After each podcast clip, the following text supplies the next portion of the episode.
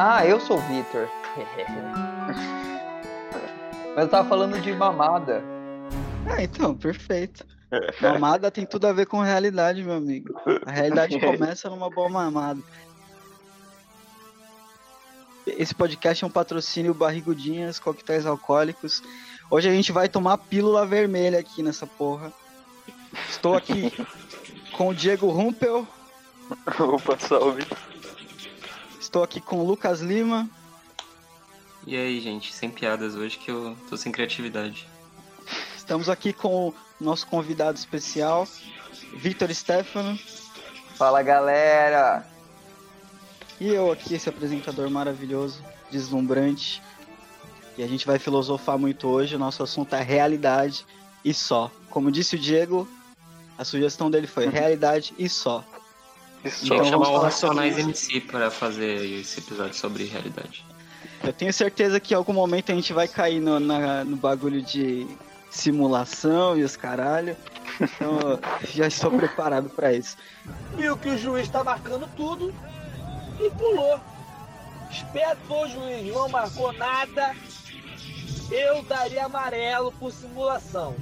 Diego, faça as suas provocações aí, você que trouxe o assunto faça a gente pensar sobre isso. Primeiramente, é, o que vocês definem como realidade? Bom, para começar, eu queria trazer aqui uma música chamada Rap da Realidade, do Rafael Queiroga, que é muito bom, que ele fala qual é a sua realidade? Existem várias realidades, mas na realidade eu só repeti várias vezes realidade.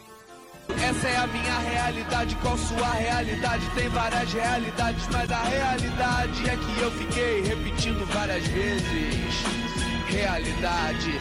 Fico aí, esse é o que eu acho de realidade. Tem muita. Caralho, mano.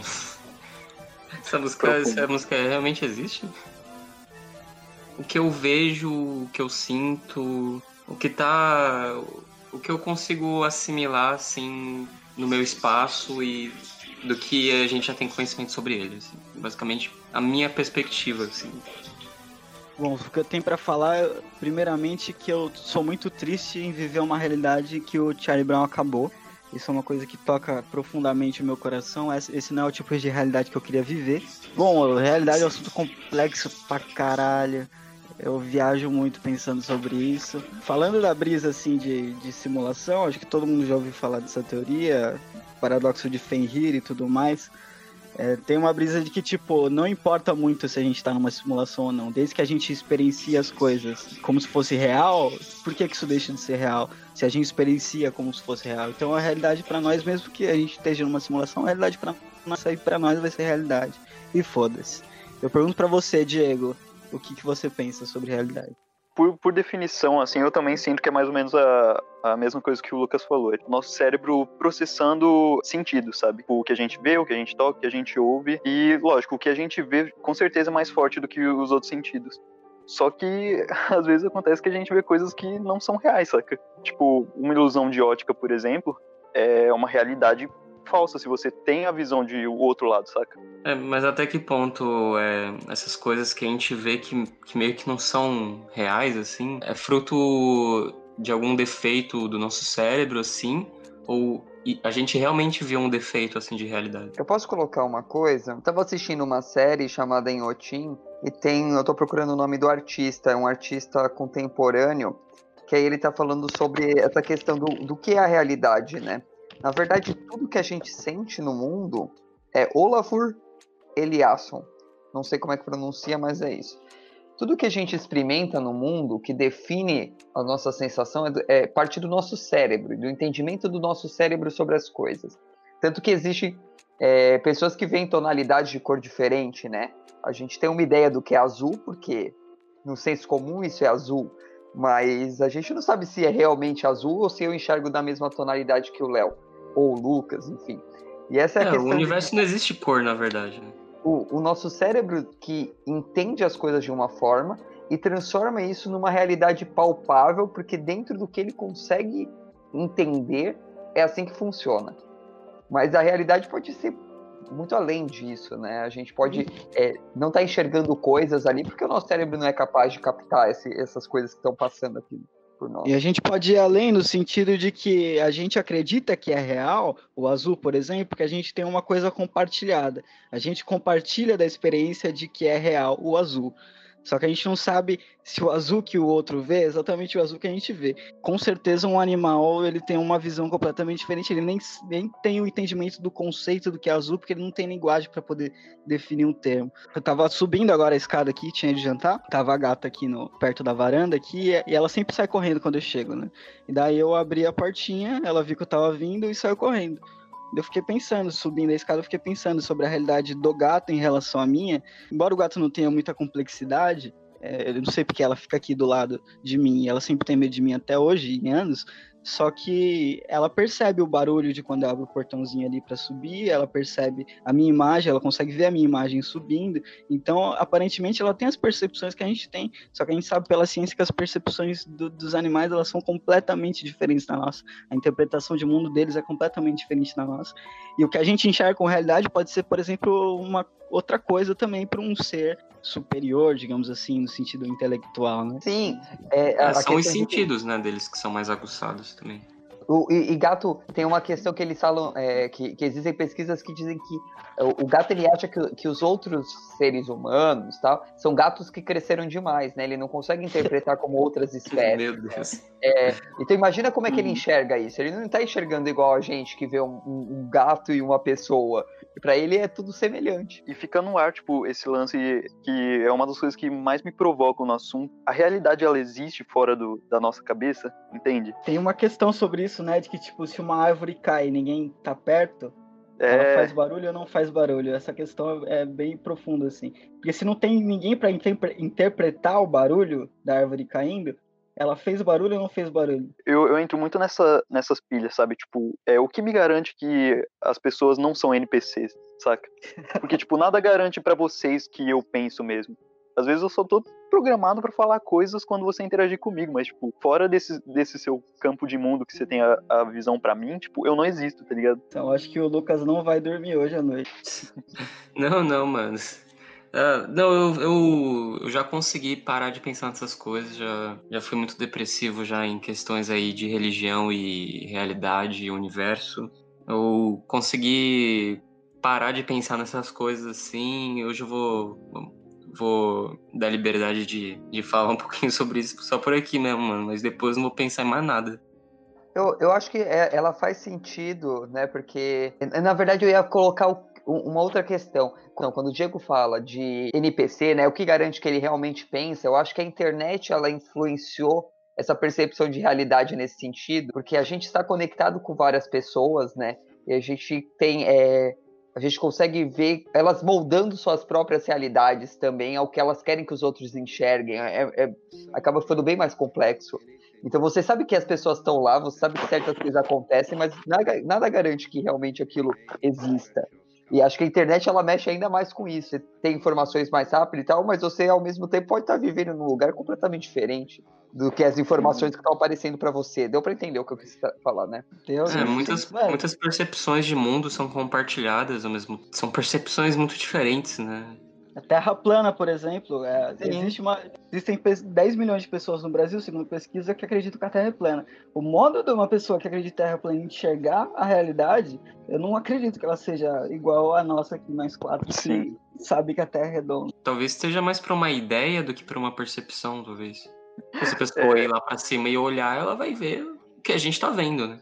Era isso, era sobre isso que eu ia comentar também, tipo, é, até que ponto pensamentos são realidade, tá ligado? Tipo dinheiro, mano. É, lógico, existe a representação física do dinheiro, né? Tipo, as cédulas.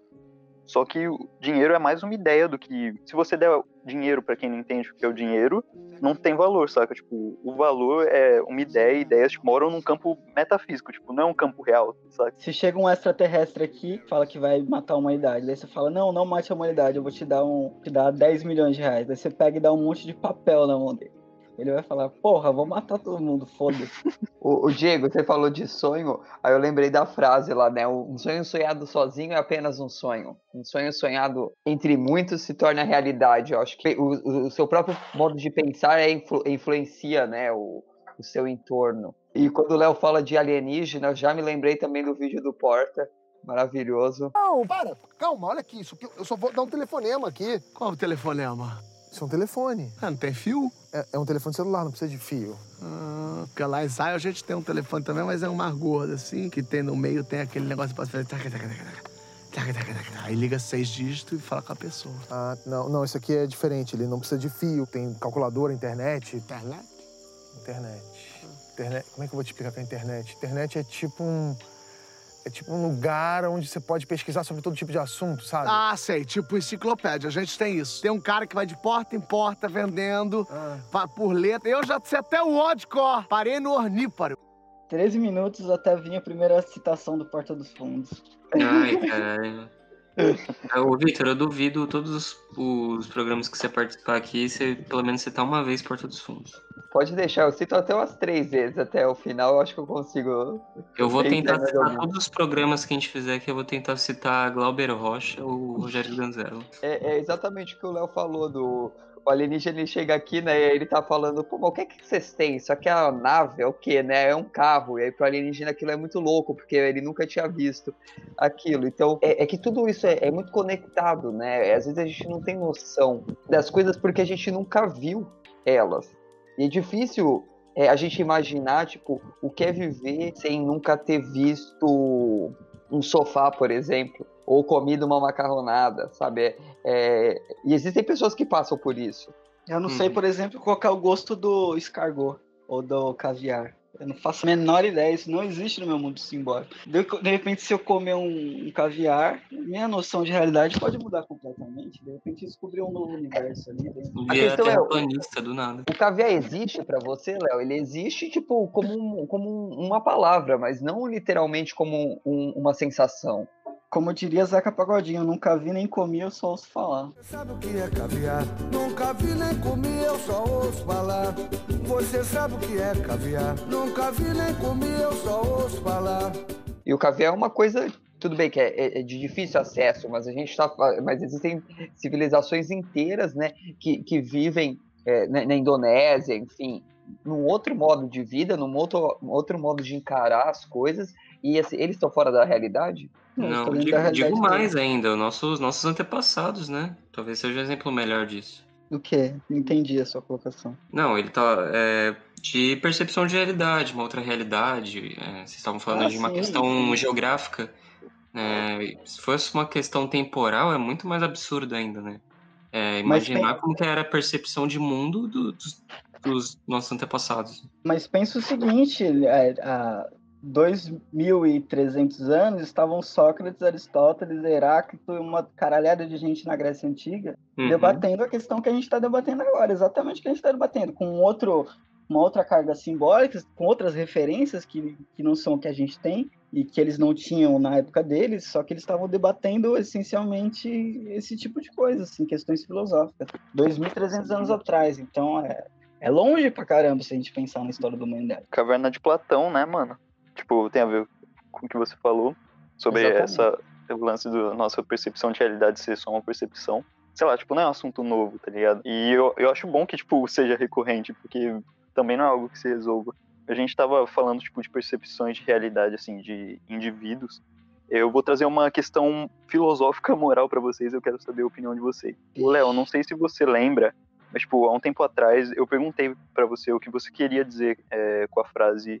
Sei, esqueci a frase. É toda honestidade pode ser vista como amor. Na época eu levei essa frase, tipo, muito, muito longe, tipo, pra um lugar muito metafísico, tipo, teórico. Porque eu pensei assim, tipo, é, e ignora todos os furos de pensamento, tá? Tipo, não, não é importante.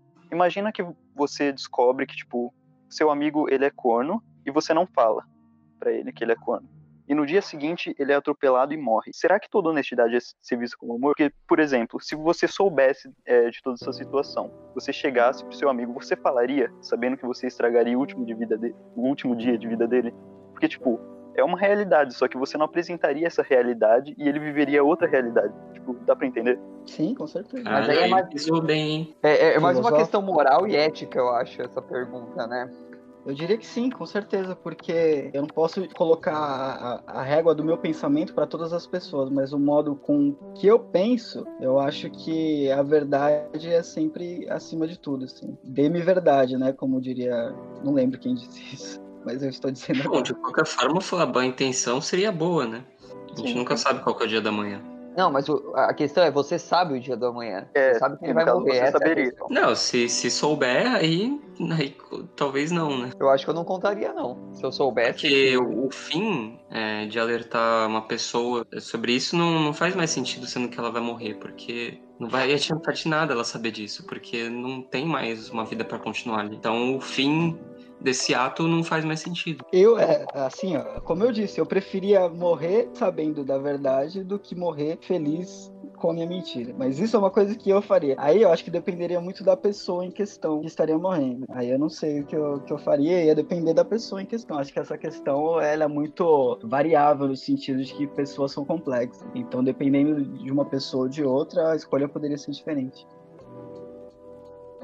Vai ser o jeito mais idiota que vocês vão ouvir essa história contada, desculpa, mas existe um grupo de pri- prisioneiros, eles, tipo, são dispostos dentro de uma caverna, um do lado do outro, e por algum motivo eles não conseguem mexer o pescoço nem se mexer, e, tipo, a única coisa que eles olham é, tipo, é uma parede de rocha muito grande, e, tipo, eles passam a vida toda deles lá dentro, e, tipo, eles veem sombras do mundo exterior, ou seja, a parte de trás da caverna, a entrada da caverna, fazendo sombras na parede, e essas sombras na parede são a.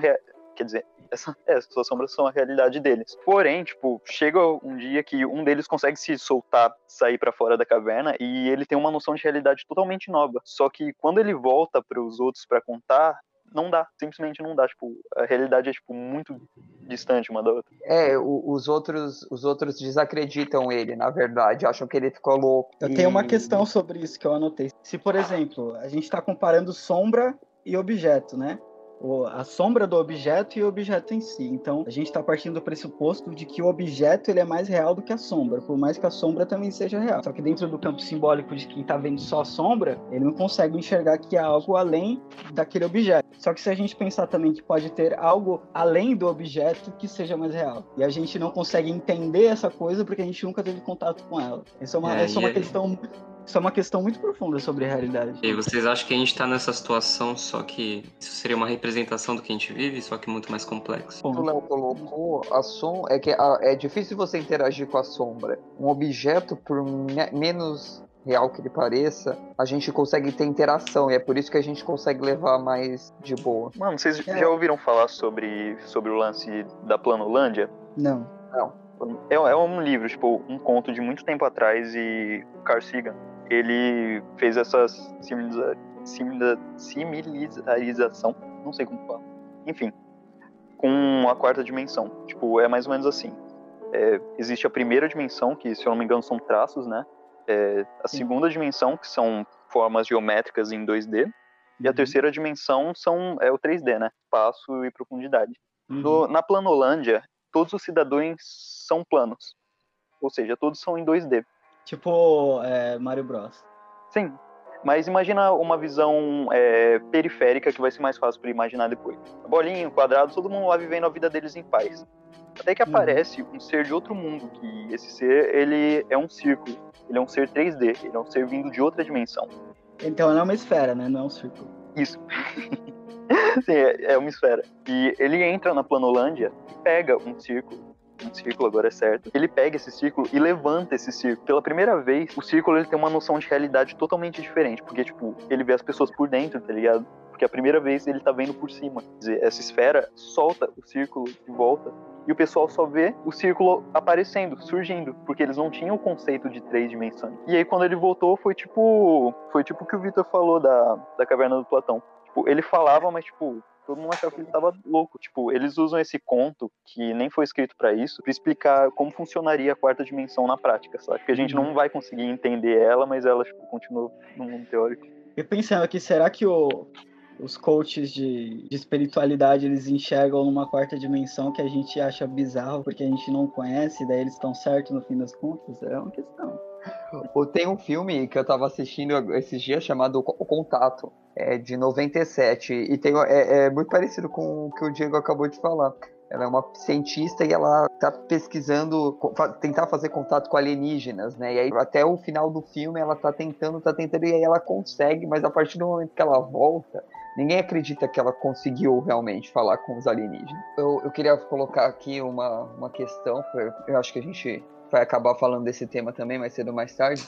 Mas quando a gente fala de drogas e a percepção que ela altera da realidade, por exemplo, drogas como o LSD, né? Ela consegue habilitar o seu cérebro para fazer enxergar coisas de diferentes formas, né? Então você vê as coisas mais coloridas, você consegue ter sinestesia, né? Que é sentir, é, é ver a temperatura, né? Ver ondas de temperatura, enfim. E aí a questão é, essa é uma realidade que a gente só consegue acessar quando a gente usa essas substâncias, mas o nosso cérebro é capaz de fazer isso.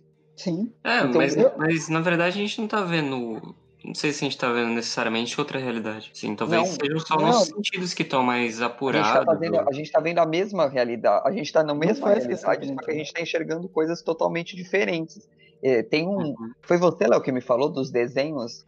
Tem uma, um artista que ele fez diferentes desenhos conforme Ah, sim, foi, foi. foram passando dele vendo a mesma imagem. E assim, os desenhos vão ficando cada vez mais distorcidos e mais transcendentais. Mas é, mas é porque ele começa a enxergar aquilo de outra forma.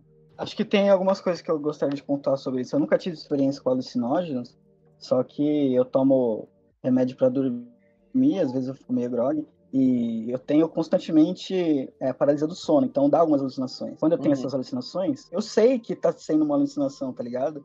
É, ao mesmo tempo que eu estou vendo aquela alucinação, eu estou consciente de que, que aquilo é uma alucinação, que aquilo é uma distorção da realidade. Eu não sei se a droga alucinógena ela tem essa coisa de que tipo você vê as coisas diferentes, só que você dentro de si você sabe que aquilo não é real. Eu acho que muita gente entra em paranoia justamente por ficar nessa dúvida, talvez. Que eu acho que é muito comum é, episódios paranoides com, com alucinógenos. O, o bom do, do assunto é que ele converge com muitas coisas, tipo, encaixa certinho, tá ligado? Tipo, o lance da, dos alucinógenos, tipo, qual seria a diferença pra. Vocês já viram o GTA RP? Como o pessoal joga? Não. É tipo, é tipo um mod de GTA. É, é tipo, é um mod do GTA Online, só que, tipo, no jogo você tem que viver sua vida como uma pessoa, tá ligado? Tipo, Ah, é a sim, regra. o- Se você for anti-RP, tipo, te expulsam. Só que, tipo, O- é bizarro. Tem um amigo no- nosso que é viciado nisso aí. Eu já joguei algum tempo atrás, muitos anos atrás, que, que era parecido, assim. Tinha um sistema todo de sociedade mesmo dentro do, do ambiente do jogo. Mas continua. Sim, e, e, tipo, é, é um começo, né? O, é bem Black Mirror, tipo, pensando nessas paradas. Quando a nossa realidade vai se separar, ou, tipo, vai virar outra realidade, sabe? Porque eu É. não acho que é uma coisa distante, tipo, de, de acontecer. A gente já lida com a internet, que nem o Vitor tinha falado. Querendo ou não, são choques de realidades. E antigamente a internet não era, não era bem uma realidade, tipo, é, dá pra entender. Tipo, era mais, Sim, sim. era mais virtual. Hoje em dia é, é real.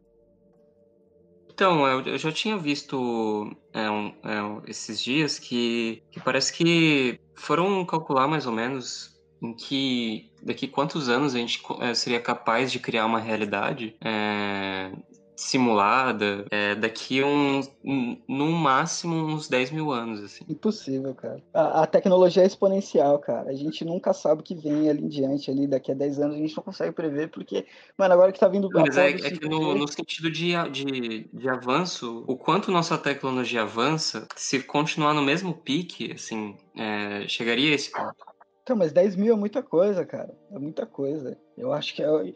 Vamos pensar, tirar questão ambiental, clima, possíveis apocalipses, se a humanidade continuar avançando né, tecnologicamente, mas é, realizar reformas nas outras áreas que não vão destruir a humanidade. Eu acho que é, chegar num, num ponto de realidade virtual que seja uma realidade bem plausível, assim, que você consiga se sentir lá dentro mesmo, eu acho que não, não é para tanto tempo assim, não. Eu acho que, tipo, 100 anos atrás, o celular, por exemplo, o sistema que a gente vive hoje, é, para quem tava vivendo a Primeira Guerra Mundial lá atrás, que tava começando a ter arma de fogo e não tinha nem inventado o telefone, não tinha porra nenhuma. Luz elétrica nem tinha no Brasil ainda. 100 anos, e tô falando de 100 anos, cara, não tinha luz elétrica. 100 Sim, anos. né? Você vai pensar em 10 mil anos pra vir uma coisa dessa, eu acho muito, muita coisa. É, se a gente Não, já seria tem no, no máximo, no máximo, não, não 10 mil anos. É, eu, acho, que- eu acho que seria bem antes, assim. Eu acho que daqui dois meses já. Tá porra. É, eu acho que em 40 anos a gente tem umas coisas perto do Black Mirror lá. Na verdade, foi há 40 anos atrás. Acorde. tá ligado? É, mas, mas, mas no caso seria não criar uma realidade, assim, que seria imperceptível a, a pessoa viver naquela realidade e não saber que ela, que ela, ela está numa realidade é, criada. Tipo um Acho que é Matrix mesmo. Né? Sim. Eu acho que eu acho que é irreal isso, porque uma realidade, a realidade programada, ela vai ser narcisista, porque daí você vai poder fazer o que você quiser ali dentro. Você não vai querer viver uma vida chata, igual você vive aqui, tá ligado? Nessa realidade que a gente tá. Mas aí depende de como você vai ser condicionado a isso. É que nem o negócio do show do Truman. Você condiciona a pessoa é, experimentalmente, enfim, usando certos produtos ali, você consegue fazer com que ela não perceba que ela tá numa. que ela tá num lugar onde ela pode quebrar regras. Mas isso não é ético, cara. Eu acho que, acho que não vai chegar a ser uma, se tornar uma coisa ética você prender uma pessoa numa realidade virtual e deixar ela lá sobre regras Não. bem impostas, assim. Não tô dizendo que Bom, é a ético. eu tô ética já faz parte da pode- nossa realidade.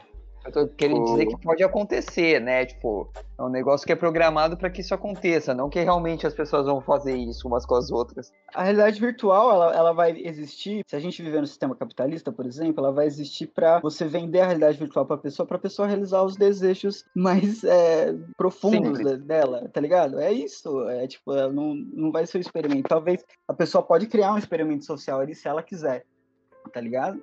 Só que Uhum, as pessoas vão querer satisfa- satisfazer seus desejos dentro daquela realidade virtual. Caso a gente esteja no sistema capitalista, elas vão comprar para poder viver, saciar seus desejos ali dentro. Talvez elas fiquem sem saber o que é real, o que não é, de ficar viciada naquilo, de ficar tanto dentro daquilo ali que ela não consegue diferenciar mais. Aí é uma visão mais utópica, mas mais plausível. Mas, mas que- aí isso aí seria a Hum, pessoa viver em outra. criar uma realidade para ela viver dentro dela, ou ela simular uma realidade onde ela apenas está assistindo, assim, sabe? Como se fossem jogando The Sim. Uhum. Vocês já assistiram Como Westworld? Qual? Westworld, a série? Já, Hum, Não. já. Eles criam Então, inteligências artificiais a ponto de você não saber delas mesmas não saberem mais se elas são reais ou não. sim. E, tipo, é, é exatamente isso que a gente tava falando. Tipo, os ri- ricos, né, contratam esse lance de entrar numa realidade em que é- se passa no Velho Oeste pra jogar, tipo, um jogo mesmo. Tipo, cada personagem é- tem aquela fita que eu falei, é um NPC que vai te levar a uma situação, saca? E, tipo, os ricos, tipo, chegam lá e metem o terror, matam, estupram, tipo, fazem o que eles querem porque é uma realidade falsa. Porém, aos poucos, tipo, você vai vendo conforme a série passa, os NPCs eles vão se ligando que, tipo, que é estranho, que tem alguns furos de, no roteiro, sabe? Tipo, eles começam a perceber esse lance da, da simulação. Que, e se a gente perceber, tipo, e se a gente tiver uma certeza? Cara, se a gente tiver certeza que tá numa simulação, se eu meter o louco amanhã, eu vou ser preso na simulação, tá ligado? Porque são as regras da simulação. Sim, foi, foi aquilo É. que eu falei mais pro começo, assim, de que não importa muito se a gente tá numa situação de simulação ou não. Até, inclusive, a ciência não se importa com essa questão. Porque a ciência tá se importando com as questões de que a gente consegue observar e testar no mundo. E não importa se ele é simulado ou não. Se ele for simulado, ele é tão real quanto a realidade que a simulou, entendeu? Talvez não na sua complexidade. Tem uma teoria de que, tipo, se a gente é simulado, a, a nossa a simulação que a gente está, ela não consegue ser tão real quanto o universo que simulou. Mas mesmo assim a gente pensa, a gente, ou pelo menos pensa que pensa, penso logo existe, trazer Des- Descartes aqui, e a gente interpreta o mundo de alguma forma, a gente, a gente sente, mesmo que a gente seja simulado, diante de toda essa complexidade, a gente se enxerga como indivíduo, como parte, como matéria, como alguma coisa, entendeu? Se a gente se enxerga como alguma coisa, isso já é realidade, independente de ser simulado ou não. A realidade está na percepção de cada um. Que a percebe. Olha, filosofou. Citei Foucault. Tem uma frase do, do Edgar Allan Poe que pode se encaixar um pouco nisso. O que ele fala que é que tudo que vemos e imaginamos é tudo um sonho dentro de um sonho. Pô, às vezes a gente não é a, única simulação, sabe? Às vezes a gente é a simulação dentro da simulação dentro de uma simulação. Seguindo a nossa lógica, a gente também cria simulações o tempo todo, sabe? Uma calculadora, gente, não, são algoritmos que, se seres vivos são algoritmos. Não, então, porque tem um provérbio chinês, se eu não me engano, ou oriental, que fala assim, é, é que era um monge que ele meditava e ele entrava no, ápice ali, né, no estado de nirvana, e uma vez ele estava meditando e ele sonhou ser uma borboleta, né? Ele entrou nesse estado de nirvana e imaginou ele voando como uma borboleta. E depois ele voltou, né, a ser um monge, né? Acordou ali do, da meditação, acabou a meditação e ele parou para pensar que ele não sabia mais se ele era um monge que sonhou ser uma borboleta ou se ele era uma borboleta que passou a sonhar que era um monge. Caralho, que brisa. Nossa. Bonito, bonito. Ah, mano, esses, É. esses bagulho assim desses monges é muito engraçado, velho. Esses bagulho de Nirvana. Nossa, mano. Sim, mas, mas essa é a questão é que o, que o Diego colocou de ah, uma simulação dentro de uma simulação. Assim, às vezes a gente não tem nem noção do, do que, que a gente pode ser. A gente pode ser é, seres simulados dentro de um borboleta verso. Ah, olha aí. Então, e a questão da probabilidade? Os cálculos de probabilidade da gente viver numa simulação são muito maiores do que a gente ser a realidade base. Eu ia falar sobre isso, deixa eu falar um pouquinho. É, o, Diego citou calculadoras aí como é, a gente cria universos de algoritmos, só que tipo a calculadora ela não é um ser que se julga autoconsciente, pelo menos o que está dentro da calculadora não, não, não integra seres que pensam ser autoconscientes. Então aqui eu não vou partir do pressuposto de que a gente é autoconsciente, eu vou partir do pressuposto que a gente acha que é autoconsciente. A calculadora não faz isso, a gente não criou. Tipo, o The Sims não é isso. Eu jogo The Sims no meu celular e é tipo mecânica caço os bagulhos porque a gente não tem tecnologia para fazer um bagulho mais real. Então é tipo, a pessoa ela não tem necessidades, ela não tem nada. Você só faz coisas mecânicas ali dentro. E a gente aqui, a gente, a gente tem nossas, nossas complexidades. É, é difícil se relacionar com uma pessoa, por exemplo. Não é tão simples assim. Tem, tem muitas questões envolvidas. Tem muita coisa subjetiva ali acontecendo. E uma outra coisa sobre a questão do, do NPC que você trouxe também antes, eu acho que, tipo, eu desconsidero totalmente a ideia de que eu seja um protagonista e as pessoas sejam NPC, porque a vida dos NPC seria muito mais interessante do que a minha, tá ligado? Eu tô aqui, ne- nenhum NPC me provocou nada pra eu viver uma, uma aventura, uma história espetacular, uma história diferente, alguma coisa assim. Como não? Talvez essa Uhum. seja a história espetacular. Você só não tá entendendo que ela é tão que ela é legal assim. Você achou que ela era pra ser É. melhor, mas não é. É, sabe aquele dia muito louco que você estava vivendo, Léo? É o dia que os ca- o cara estava te controlando naquele momento. O resto do dia ele só deixou no automático e foi viver a vida dele. Clique, né, cara? Entramos no, no clique. Mano, é muito bom a gente se referir ao, ao mestre da simulação como o cara, tá ligado? Aqueles dias legais que tudo acontece, é os dias que o cara tava controlando a gente. Caramba, ele Pessoal- controla uma vez por uma vez na vida, tá na morte também. O maluco podia ter mais tempo pra jogar essa porra. Pô, o, o gordinho nerd, o gordinho nerd que nos controla criou vida social. Ele tá, ele tá só nos, nos finais de semana, quando ele tem tempo, ele dá uma mexida. É, então, às vezes ele só é mal amado, tá ligado? Ele gosta de não, não fazer nada incrível com personagem. Ô, Léo, mas uma coisa que você fala assim, ah, de, NPCs e de ser simulação, eu acho que é, é como você falou, o, o ser humano ele é, é- é muito complexo e tem as questões biológicas, as questões químicas que funcionam no nosso organismo o tempo inteiro e as questões sociais que implicam numa série de fatores para nós sermos complexos desse jeito. É, acho que são coisas impossíveis de você programar, pensar em algo assim, entendeu? Ah, não é impossível, cara. É, tipo, existem cientistas que já provaram, Einstein, sei lá, alguém já provou que o nosso universo ele é baseado em números. Você sabe bem disso. Você, Sim, você não, não tô falando que ele. matemático. Eu tô falando que é difícil você.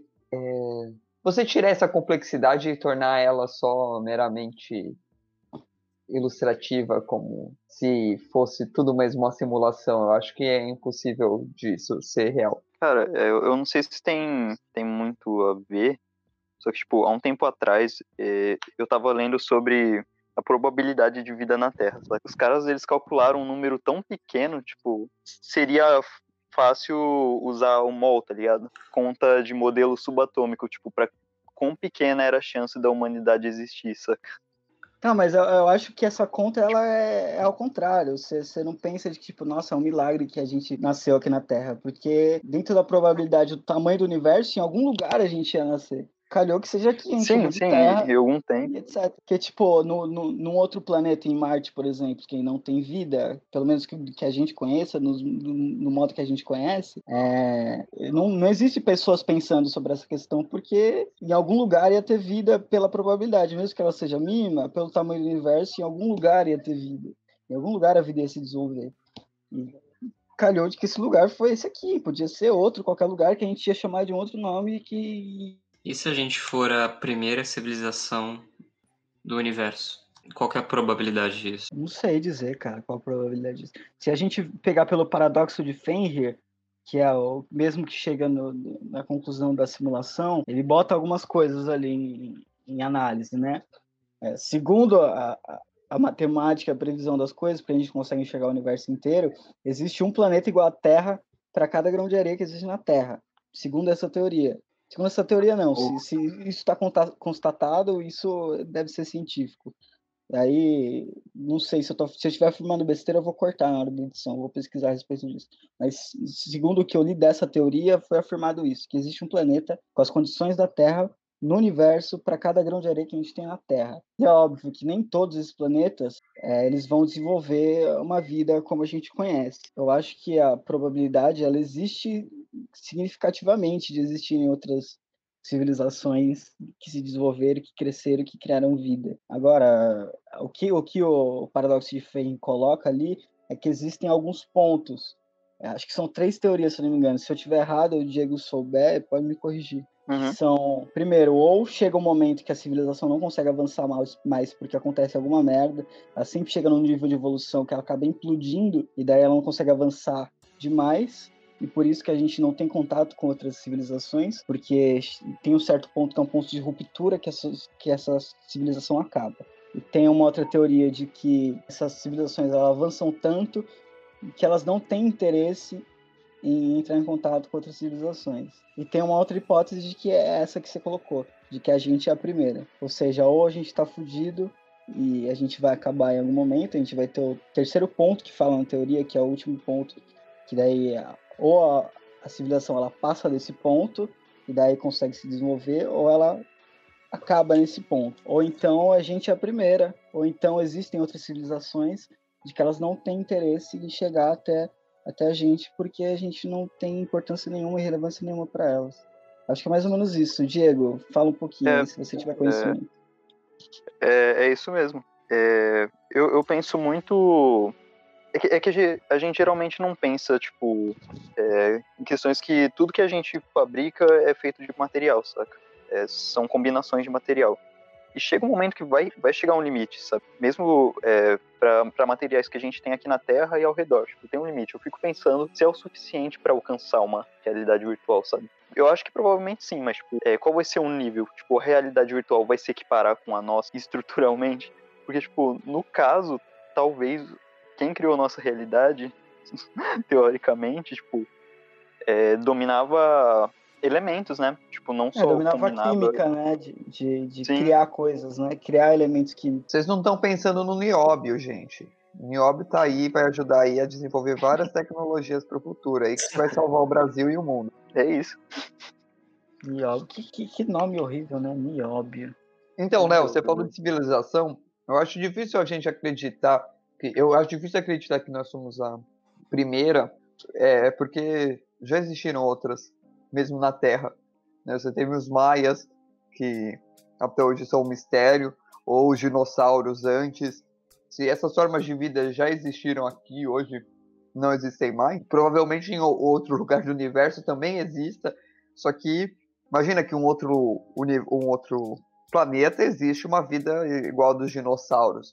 Não é nem que eles não querem vir falar com a gente, é que não vai dar tempo mesmo. Tem, eles não estão muito preocupados com isso ali naquele momento. Eu acho que realmente, por mais desenvolvida que essas civilizações sejam fora daqui, acho que cada uma delas já tem é, a sua vida no seu planeta, problemas o suficiente dentro do seu planeta para começar a ir atrás de, outras, de outros lugares. Não sei, cara. é- Acho que é... Imagina que tem um outro planeta igual aos dinossauros. Os dinossauros não eram seres racionais. E eles foram extintos em algum momento, tipo, eles viveram milhões de anos, e em algum momento eles foram extintos por não serem racionais. Se eles fossem racionais e tivessem desenvolvido civilização, eles conseguiriam manter a espécie independente Não do meteoro que caiu. Não, não conseguiriam não. Meteoro. Se caísse um Não. meteoro daqueles aqui, a gente teria morrido também. É nada, a gente Mas tem a gente, a gente, a gente hoje, é, a gente hoje, a gente conseguiria prever que se o meteoro vai cair, a gente buscaria todas as formas possíveis de encontrar jeitos de mudar a rota dessa porra, de enviar um satélite lá para mudar a rota. Só que os dinossauros não tinham desenvolvimento tecnológico nenhum. A humanidade talvez não teria existido se os dinossauros não tivessem sido extintos. Só que, além dos dinossauros terem sido extintos, sobreviveram outras espécies possíveis para que a gente pudesse ter evoluído do- dos ancestrais ali como os macaco até chegar aqui. E é essa probabilidade que é meio bizarra de ter matado todos os dinossauros que eram o predador mais forte da Terra, mantido outros seres vivos que pudessem se desenvolver até chegar no ser humano. E talvez futuramente outro ser vivo evolua que vai virar o, é, o ser predominante da Terra. Sim. Exatamente. Eu voto no Suricato. Eu voto no Eduardo Suplicy. É, esse aí bom. já é meio alien, já tá há muito tempo É. aí. Lendário. Eu Pô, voto posso puxar um tapete aqui? Eu posso puxar um tapete aqui? O tempo, mano, uma dimensão também é, é considerado, né? Uma dimensão também. O ontem existe, tipo, é, é realidade, sabe? Ah, é muito bom isso, porque é, na verdade, se você pensar, não existe é, presente, existe passado e futuro. Porque a partir do momento que você vivenciou, já é passado. E se você está planejando, é futuro. Você nunca vive o presente. Eu acho o contrário, eu acho que só existe o presente e o passado e o futuro eles são meras projeções da nossa mente. Só que ele- esse presente, ele também ele é muito difícil de você racionalizá-lo, porque ele é contínuo, né? Ele não é estático. Daí, mano, aí é- entra em questões científicas muito avançadas de que eu não, não tenho propriedade para falar. O do artista lá que eu comentei no começo, ele faz um experimento lá das pessoas fecharem o olho e passarem um minuto com o olho fechado e conforme elas forem acabando, levantando a mão para mostrar quem acabou primeiro, né? Quem ainda quem tem uma noção de tempo diferente. E aí ele falou, na verdade é muito difícil colocar, determinar que um minuto seja aquela quantidade de segundos exatos, etc.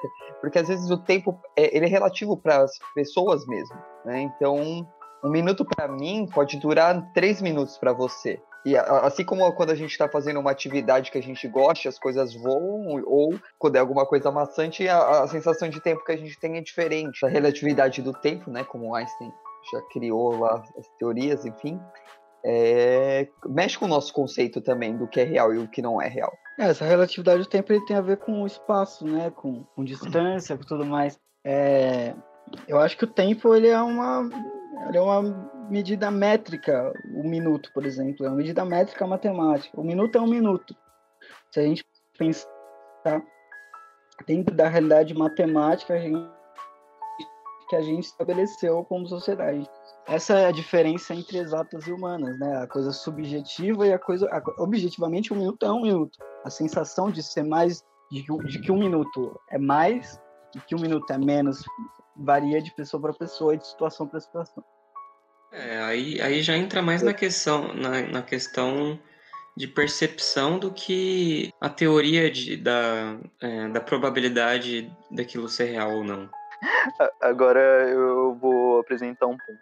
Mas o tempo é real, a gente tem medidas para ele. Mas e se a gente existisse, supondo que seja possível, em um universo sem sol? Haveria outra forma de fazer contagem? Mas a partir de que, saca?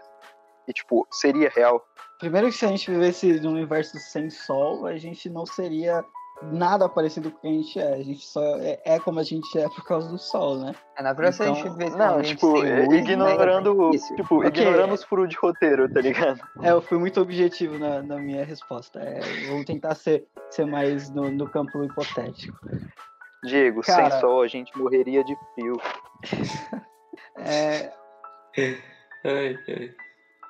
eu acho que realmente o tempo é uma medida que ele diz respeito ao que a gente entende como sociedade. A gente estabelece. Não sei, por exemplo, uma pessoa que viveu, sei lá, no início do Homo sapiens sapiens, talvez não tivesse essa noção de tempo que a gente precisou criar para interpretar a realidade, talvez. Talvez ele não seja real como uma coisa objetiva, mas ele foi uma medida interpretativa que fez para a gente conseguir estabelecer certas, certas, certos acordos entre seres humanos. É uma noção básica que você tem que ter para é, saber a hora de colheita, hora que você vai poder. Que, que, que a maré vai estar mais é, vai estar mais simples, mais fácil ali para pescar os peixes, enfim. São coisas que você vai criando um certo conceito, porque antes você não tem a noção de tempo, mas você sabe que em determinado momento o mar vai estar mais para trás ali, que você vai poder pescar melhor. As civilizações foram ficando mais tecnológicas, elas foram desenvolvendo um sistema de repetição que fizesse sentido em tudo aquilo que acontecia, principalmente é, solar, né? Principalmente, como é que fala? Uhum. Astronomicamente, né? Porque a Lua influencia as marés, a maré, a Lua aparece de tantos e tantos tempos por causa da, do Sol, enfim, todas essas coisas vão se influenciando e elas foram, se, elas foram sendo descobertas. Ignorando que a gente morra se não haver sol, eu acho que havendo uma civilização pensante, é, haveria formas de programar certos tempos que talvez né, o, o minuto lá deles durasse mais segundos do que o nosso, mas que eles chegariam numa noção parecida para conseguir é, se alimentar e sobreviver nas horas certas, ali como o Léo colocou. Uhum. Estabelecer certo sistema de relação é. ali, né? Não, tanto quanto a natureza, quanto em relação a, aos seres em volta. É, uma coisa que você disse aí fez eu pensar também sobre os animais. Os animais, eles têm essa porção de tempo também. Uhum. Não exatamente igual a gente tem, né? mas... É, é, mas o, o gato sabe mais ou menos a hora que o dono chega do trabalho ou a hora que o dono vai pôr comida para ele, ou a hora que, sei lá, o cachorro sabe a hora que o dono vai sair com ele, ele, ele já fica preparado para esse momento antes de ver esse momento acontecer, porque ele tem uma noção de que é aquele momento específico que vai acontecer. Posso jogar mais fundo ainda essa questão? Agora, imagina que é, existe um quadrado e você está dentro desse quadrado e é tipo tudo branco em volta. É, é tipo uma cela de uma prisão e é tudo branco em volta e você não tem é, noção sobre o seu envelhecimento e o mundo externo. O tempo ainda existe?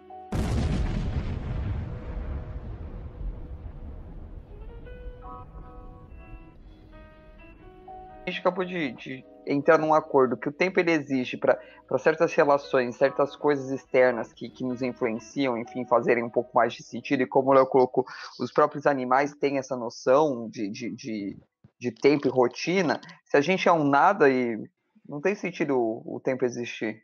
Se a gente não, não, se relaciona com nada e também e nada se é. relaciona é. com a gente, não existe para que o tempo. É, a gente volta naquela questão da árvore caindo, né? De que ela faz barulho ou não faz barulho, dependendo se tem alguém ali para se relacionar com aquele barulho. Sim, mas é... a árvore continua lá e ela tem um tempo de vida, só que ela não tem noção desse tempo. Mas beleza, ela também sofre influências dele mas porque ela está se relacionando com o meio. Se ela não estivesse se relacionando com nada. Não, mas no caso, o cara pode estar tá se relacionando com a atmosfera, com a gravidade, com o gás carbônico, de alguma forma se alimentando, sei lá, a gente está numa situação hipotética. Mas essa pessoa, ela, com alguma coisa, ela vai se relacionar. Não está se relacionando diretamente, não está se comunicando diretamente, Sim. e não está visualizando nada. O que eu estou falando é que a partir do momento que ela se relaciona, vai existir noção de tempo. Porque é o que você falou da árvore. Em algum momento aquela árvore vai se deteriorar, mesmo que a árvore esteja morta. É, ela vai haver uma noção de tempo aí, porque ela está tendo um, uma relação com o ecossistema como um todo. É, então, essa questão dessa situação hipotética da pessoa que está no quarto branco, agora eu pensei, assim, o que eu falei, que eu falei. Tipo, se ela recebe comida, ela vai ter noção de tempo. Porque ela vai saber. Se ela precisar urinar. Mas e se ela tiver com sonda? tá, Bom, aí ela vai estar tá morta. É a partir desse momento. aí não é mais uma pessoa. É, a gente já colocou. Pode ser qualquer coisa, qualquer material que, que se decomponha, é, é, existe uma noção de tempo ali. Uhum. Mesmo que o objeto não entenda isso. O cara está passando mal, gente. Alguém, alguém vai na Alguém chama ambulância aí. Alguém ajuda esse menino. É que, é que eu também não sou muito familiarizado com, com esse tipo de assunto, então tem momentos assim que eu fico meio, meio perdido mesmo. Não, é, isso é o mais interessante, você pode pensar alguma coisa a partir de agora, a partir de, sim, sim. de algo que você. Se você nunca pensou sobre isso, melhor ainda, que você vai pensar uma coisa que é totalmente fresca. É, eu ia colocar do, do, do Descartes lá. O Descartes ele estudou bastante essas coisas, né? De parte matemática, tempo também, né? Unidade de medida, enfim. Mas ele coloca uhum. lá da, do só sei que nada sei, porque a ideia dele era tentar. Isso é Sócrates. Pegar. É, é, penso logo existo. eu Não. Só sei que nada sei é Sócrates. Penso logo existe, exatamente. Penso logo existe, errei. Vamos, vamos voltar? Vamos voltar? Refaz, refaz a frase. Não, o Descartes ele coloca lá do penso, a frase do penso logo existo porque ele tenta negar qualquer influência da realidade no trabalho dele.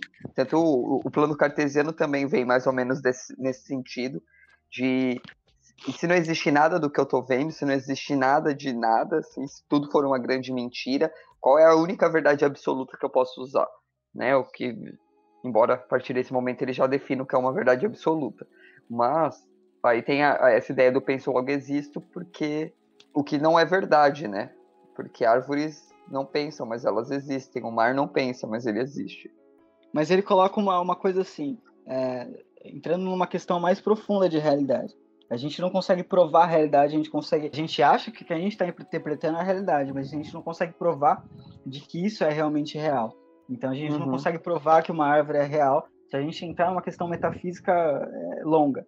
Que ele coloca Sim. um penso logo existo, é que tipo, se ele pensa que está pensando, não tem como o pensa- pensamento não existir. De alguma forma, o pensamento existe se ele está pensando que está pensando. Então ele, ele coloca, penso logo existo. O que me faz acreditar que eu existo é o fato de que é, essa, essa questão é meio é, paradoxal. Se você pensa, para você pensar que existe, você tem que pensar, então o pensamento existe. Sim. Ah, não, não é tão meio que- paradoxal assim. É porque não é palpável, né? Mas, mas é.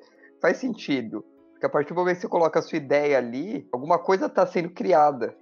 E não tem como nada daquilo existir, não existir. É, É, é mais eu- ou menos para esse lado que ele vai. Bom, e, e o bagulho sobre pensar e ter consciência talvez seja um caminho errado a ideia que a gente tem sobre isso. Porque os estudos que fazem sobre, sobre é, estímulos, é, muitos deles provaram assim que, que a gente tem os estímulos muito antes de, de pensar no que, no que a gente está fazendo e a gente apenas justifica é, o nosso pensamento seria uma justificativa do porquê a gente fez isso, é, ou coisa do tipo. Aquela questão do livre-arbítrio, né? De que a gente realmente não tem livre-arbítrio, porque Uhum. quimicamente, dentro da, de toda a nossa construção dentro do nosso cérebro, a gente já está condicionado a, a tomar aquela decisão específica. tipo, é, tem, tem o lance que também que nossa lógica é, não é uma ferramenta perfeita, tá ligado? Tipo, não é absoluta. É, é, são deduções junto de deduções, tipo, um exemplo legal é o paradoxo, saca? Tipo, é um furo de lógica. É, não, é, não é.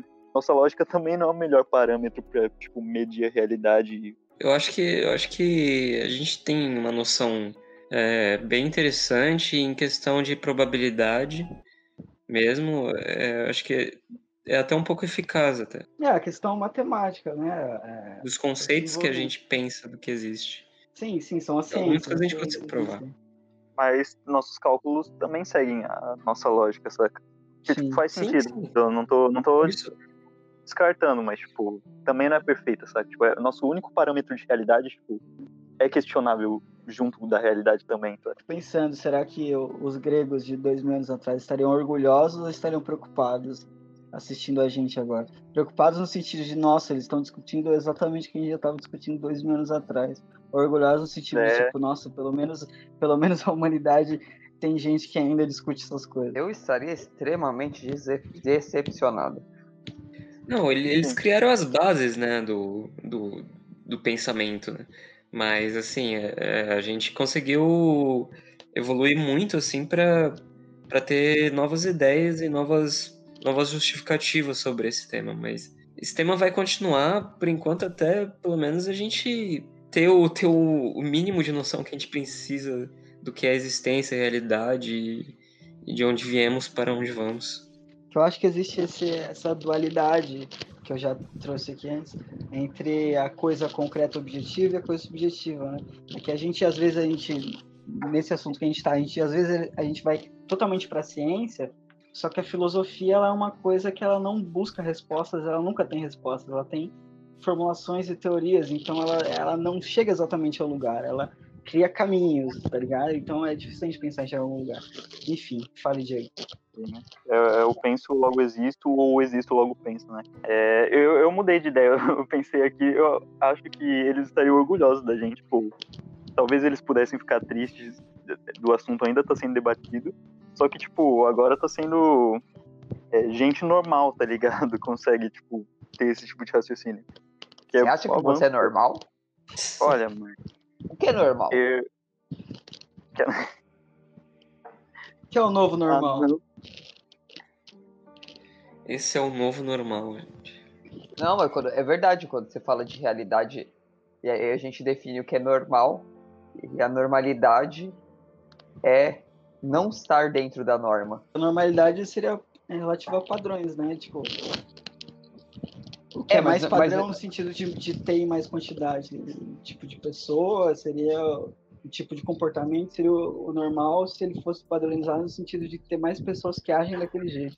Sim, mas mesmo assim você, é, por exemplo, quando você tem uma norma de peso no elevador, né? Você coloca o elevador normalmente é 70 quilos a norma, mas não significa que a maior parte das pessoas tenha 70 quilos, entendeu? A norma ela tá lá porque é uma média, porque a maior parte das pessoas está fora dessa norma. Por isso que você cria uma média e cria uma regra no meio para dizer que aquilo ali é aceitável porque aí você tem um cálculo que define. Mas o que eu quero dizer é, você não pode se considerar normal, porque ser considerado normal já é ser anormal. Porque você não tem 70 quilos. Mas eu entendi a lógica, é tipo, é, a média que eles calculam é 70 quilos, só que uma parcela muito baixa de pessoas tem 70 quilos. Exatamente, elas vão média... ter 72, 73, elas podem ter 85. 67. Mas, é.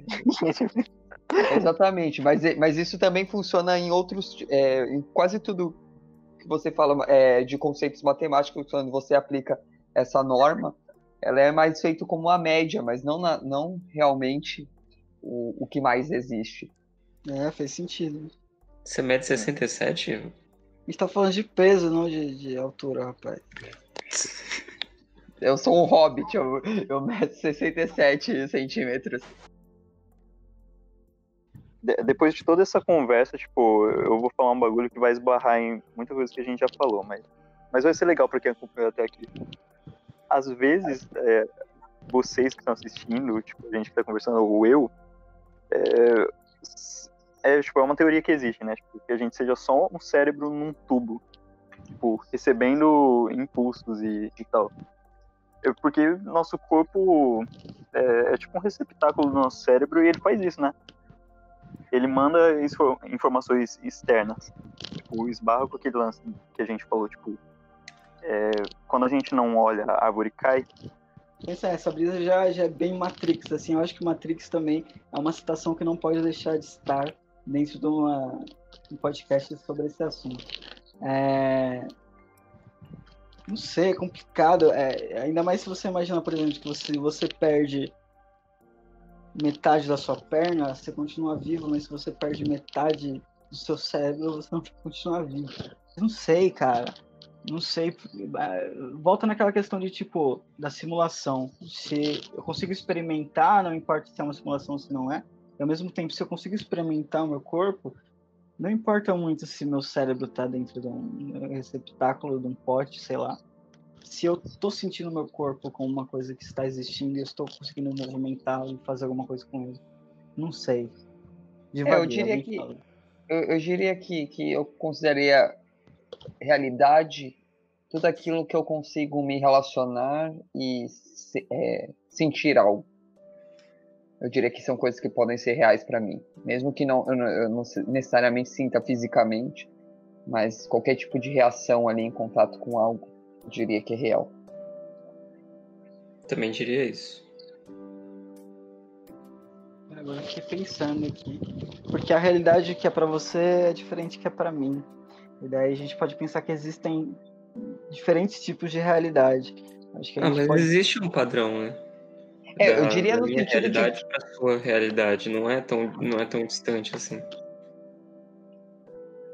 É, embora você possa ter outros sentimentos quanto à mesma coisa, é, outras percepções, você não pode negar que aquelas coisas também estão ali para você, entendeu?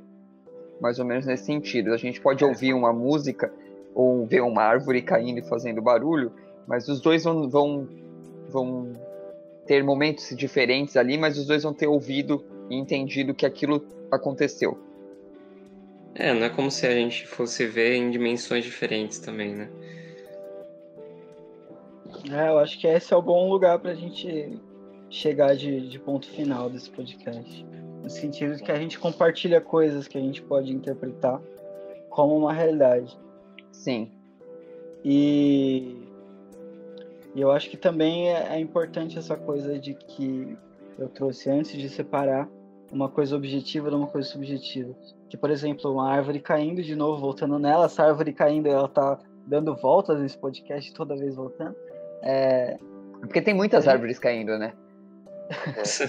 Foi, ó, ó, Aproveitou ó, a ó, sacada. Você, você foi uma ótima aquisição para esse podcast. É, se a gente for se pedir pra gente relatar o que a gente viu, uma árvore caiu. Se a gente for relatar o que a gente viu, a gente vai escrever. Uma árvore caiu. Só Bom, que tá aí, tá aí já a crítica já sua aí também, hein, Léo. Uma árvore caiu, não foi a árvore. A gente não está falando nunca da mesma árvore. é De novo aí, árvore. várias árvores caindo aí. É, então, se a gente for relatar o que aconteceu, o evento é uma árvore está caindo. Se pedir para relatar objetivamente o que aconteceu, nós quatro vamos escrever uma árvore caiu. Só que nós quatro também vamos ter interpretações subjetivas que são diferentes dessa interpretação objetiva, que é a árvore caindo e, e o que você interpretou daquela árvore caindo, o que você sentiu, o que você estava vivenciando, a sua experiência naquele momento. Então, é, a gente pode fechar nessa coisa de tipo, a gente compartilha realidades, a gente tem um, um padrão, como o Lucas disse, que é muito dessa coisa dos 70 quilos, assim, ninguém está, poucas pessoas estão nesse meio de campo do padrão, só que na média de tudo a gente compartilha alguma coisa, que é o suficiente para, por exemplo, a gente diagnosticar pessoas como tendo transtornos é, paranoides, autismo, sei lá. A gente consegue é, criar uma situação para que essa pessoa consiga se encaixar, mesmo sabendo que ela não está é, interpretando o mundo e experienciando o mundo do jeito que a gente considera padrão.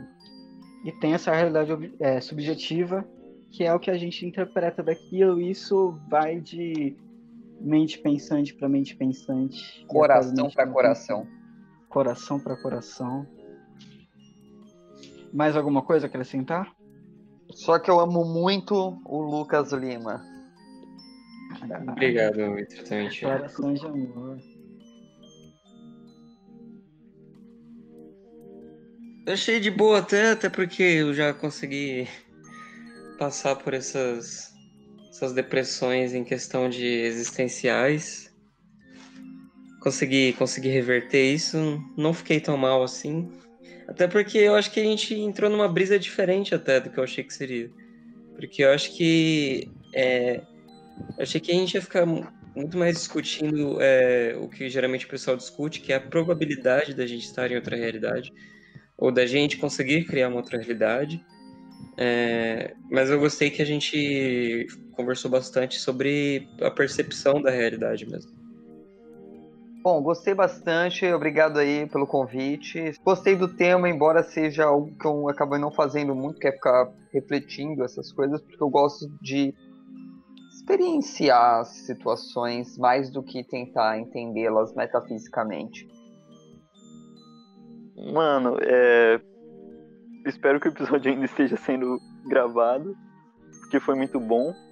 Eu tenho certeza que quem ouvir ele vai, vai ficar com umas horas a menos de, de paz, de, de espírito pensando nisso. E é, acorde, você tá em coma desde criança, entendeu? Meu feedback para esse podcast é maravilhoso. Eu vou sair daqui com, com a minha noção de realidade totalmente alterada. A gente, falando desse assunto, a gente sempre acaba entrando em buracos, em becos sem saída filosóficos, porque a filosofia, ela não, a discussão tem de potencial para ser levada adiante. Talvez seja uma questão de que a gente realmente não precisa achar uma resposta, desde que a gente continue vivendo, continue discutindo, continue procurando avanços nessas questões. Estamos aqui representando os gregos de 2.500 anos atrás. É isso. Até o próximo podcast. E tchau. Deem, deem o tchau aí, todos. Tchau, Tchau, galera. até mais. Tchau, beijos e acabou. Beijos.